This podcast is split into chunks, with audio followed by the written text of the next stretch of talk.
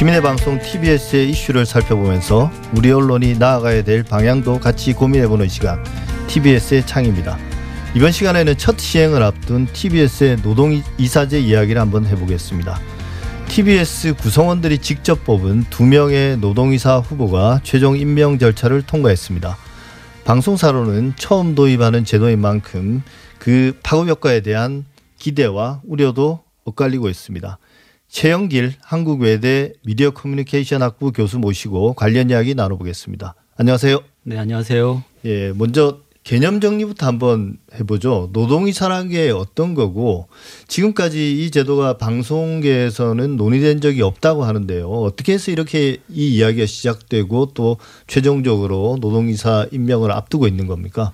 네, 우리나라 방송은 특히 이제 공영방송은 정권이 바뀌면 좀 풍파를 겪습니다. 네. 과거 이제 이명박 박근혜 정권 시기에 공영방송이 사실 정치적 영향에 좀 많이 놓여져 있었던 경험이 있는데요.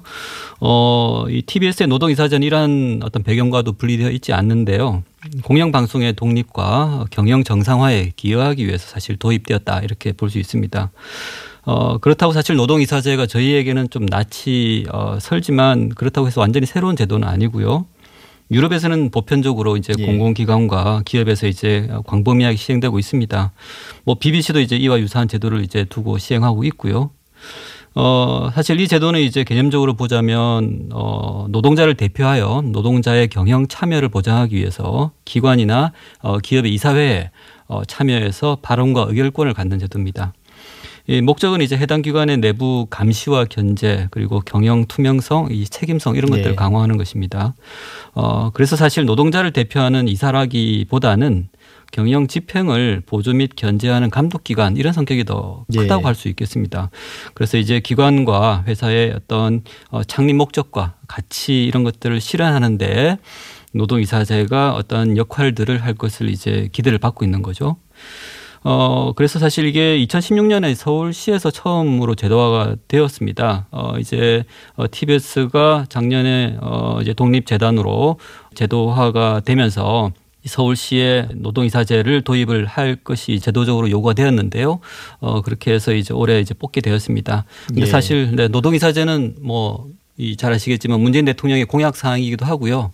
특히 방송에만 한정된 것은 아니지만요. 네네, 그렇죠? 방송에 대해서 한정된 건 아니지만 문재인 대통령의 공약 사항이기도 하였고, 작년에는 사실 국회에서 여기에 대해서 본격적으로 논의를 하기로 좀 내 이야기가 된 부분도 있습니다. 그래서 TBS의 노동이사제는 사실 그 물꼬를 좀 트는 어떤 네. 그런 역할도 있지 않나라는 좀 생각을 하고 있습니다. 네. 말씀하신 거 이제 결국은 노동이사제는 방송사의 경우는 정치권이나 정부 혹은 이제 TBS 같은 경우 서울시가 될 텐데요.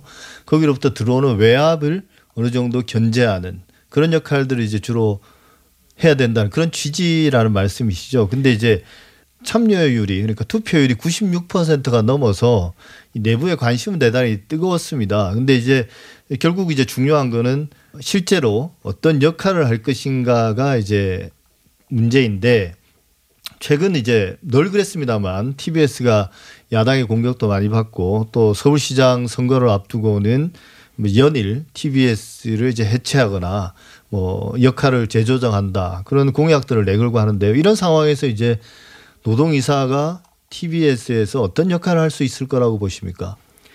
네, 이번 뭐 투표율이 굉장히 높았다고 이제 들었습니다. 아마 이게 내부의 어떤 큰 기대를 반영하고 있지 않나라는 생각도 좀 듭니다. 예.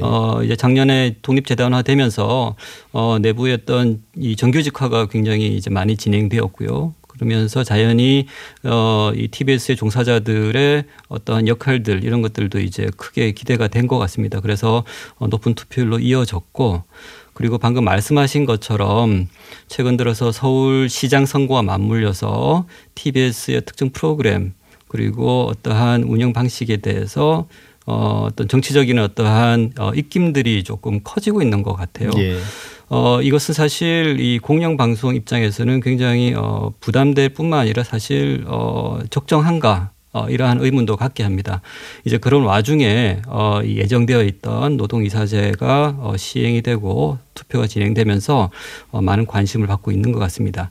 바로 이러한 부분들이 노동이사제가 왜 한국에서 한국 공영방송체제에서 필요한가, 그리고 그 의미가 정치적인 어떠한 독립성 이런 것과 관련해서 기대가 되고 있는지, 하나의 어떠한 이 중요한 어떤 사례 그리고 어떠한 모범 어떤 사례로서 기대되고 있는 것 같아요. 예. 근데 아까 교수님께서 말씀하실 때도 이제 물꼬를 튼다라고 하셨는데, 결국 우리가 TBS에서 시작하지만 다른 공영방송들 뭐 KBS나 MBC, 뭐 EBS 이런 쪽으로도 또 방송뿐만 아니라 이제 여러 공영 미디어 뭐 연합뉴스나 이런 쪽으로도 그 지배구조 개선 논의에서 고려될 수 있지 않을까요? 네, 이제 뭐 다른 방송사들도 굉장히 관심을 가지고 지켜볼 것이라고 생각을 하고 있습니다. 특히 다른 방송사 중에서 공영방송들, 일단 정치의 어떤 부침을 겪었던 방송사에서는 이러한 제도적인 것이 과연 공영성을 어떻게 유지하고 보호할 수 있을 것인지에 대한 어떤 그 역할과 효과들을 아마 예의주시할 것 같습니다. 그래서 더더욱 이제 TBS의 노동이사제가 갖고 있는 함의가 큰데요. 뭐 방통위도 그렇고 이제 시민사회도 그렇고 공영방송의 지배구조 개선에 대해서는 지속적으로 개선이 필요하다고 요구를 해왔습니다. 예, 그렇죠. 네, 그렇지만 잘 아시겠지만 이 정치권, 정부도 여기에 대해서는 좀 적극적으로 임하고 있지는 못하고 있는 상황인데요. 이번 TBS의 이제 이사제의 어떤 개선이 사실 좀 그러한 논의를 좀 더 활발하게 자극했으면 좋겠다라는 생각이 있습니다. 예. 그러면 이제 노동이사제 도입만으로 우리가 이제 기대를 많이 하고 있습니다만, 이런 모든 문제들을 다 해소할 수 있는가? 어떤 방송에 대한 외부의 어떤 영향력, 개입.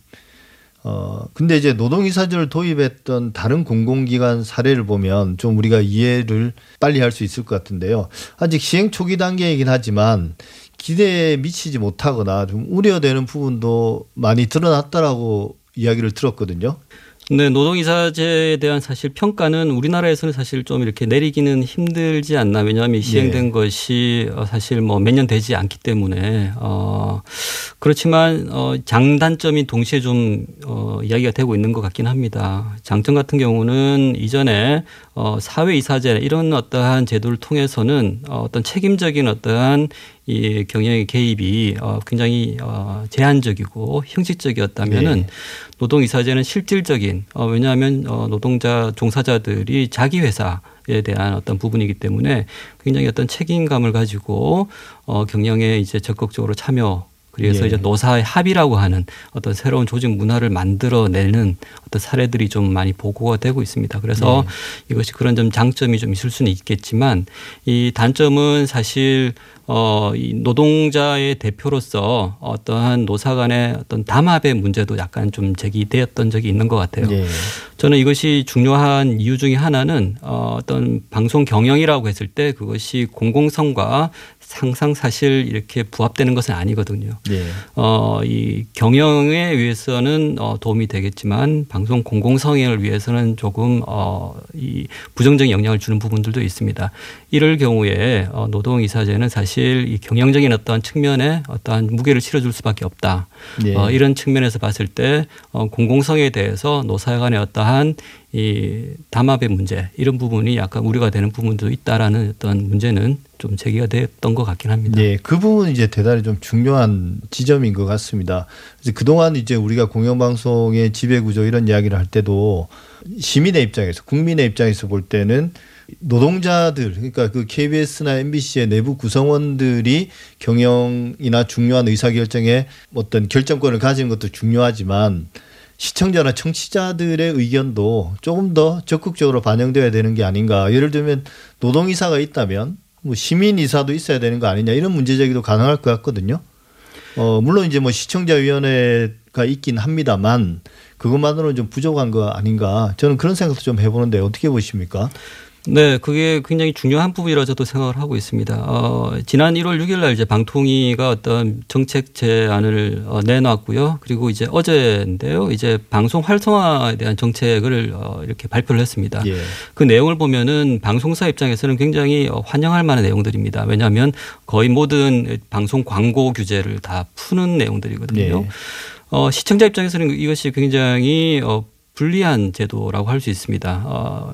그런데 이것은 사실 경영적인 측면에서는 굉장히 도움이 되기 때문에 네. 아마 이 노동이사든 다른 사회이사든 여기에 대해서 반대할 이유는 아마 찾지 못할 것 같습니다. 그렇죠.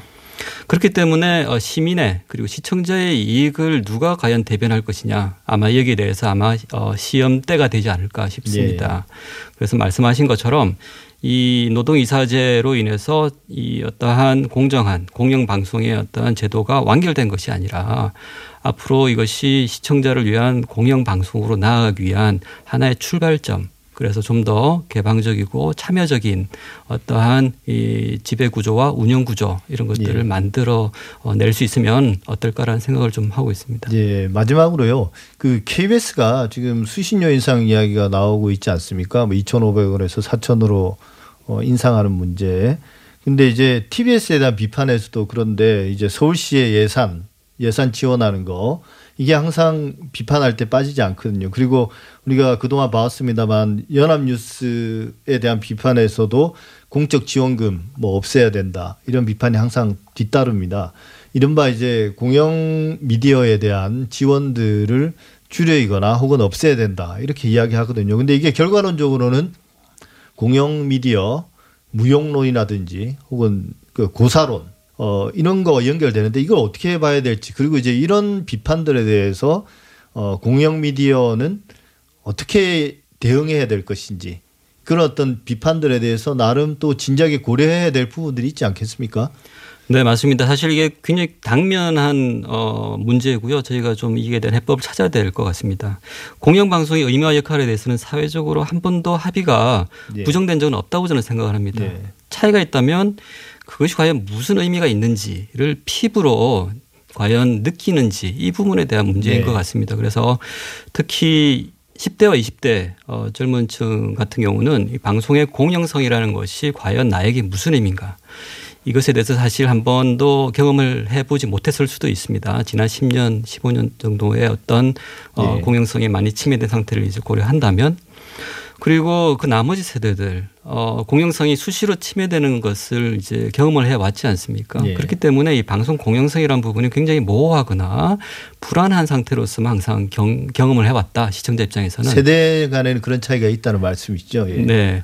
그래서 사실 이 필요성이라는 부분은 이 수신료의 인상이냐 이제 거부냐라는 문제라기보다는 어떠한 방식과 서비스 그리고 내용 제도로서 이 시청자가 공영성을 느낄 수 있을지 예. 그것을 이제 체계적으로 보여주는 부분의 문제라고 저는 생각합니다. 예. 그것이 사실은 이 노동이사제가 도입이 또 사실은 그것의 제도의 하나의 예라고 할 수도 있겠지만 공영방송이 앞으로 프로그램과 그리고 제도와 그리고 서비스로서 이 공영방송이 무엇이다라고 하는 것을 좀 피부로 예. 느끼는 작업들을 해주고 그리고 이것에 바탕으로 해서 어떤 공적 지원, 사실 공적 지원은 당연히 되어야 된다고 생각을 합니다. 이제 그것을 통해 어떤 그런 정당성들을 좀 피부로 느끼게 해주는 작업이 좀 필요하지 않나라는 생각이 듭니다. 네. 지금까지 최영길 한국외대 미디어 커뮤니케이션 학부 교수였습니다. 오늘 말씀 감사합니다. 네, 감사합니다.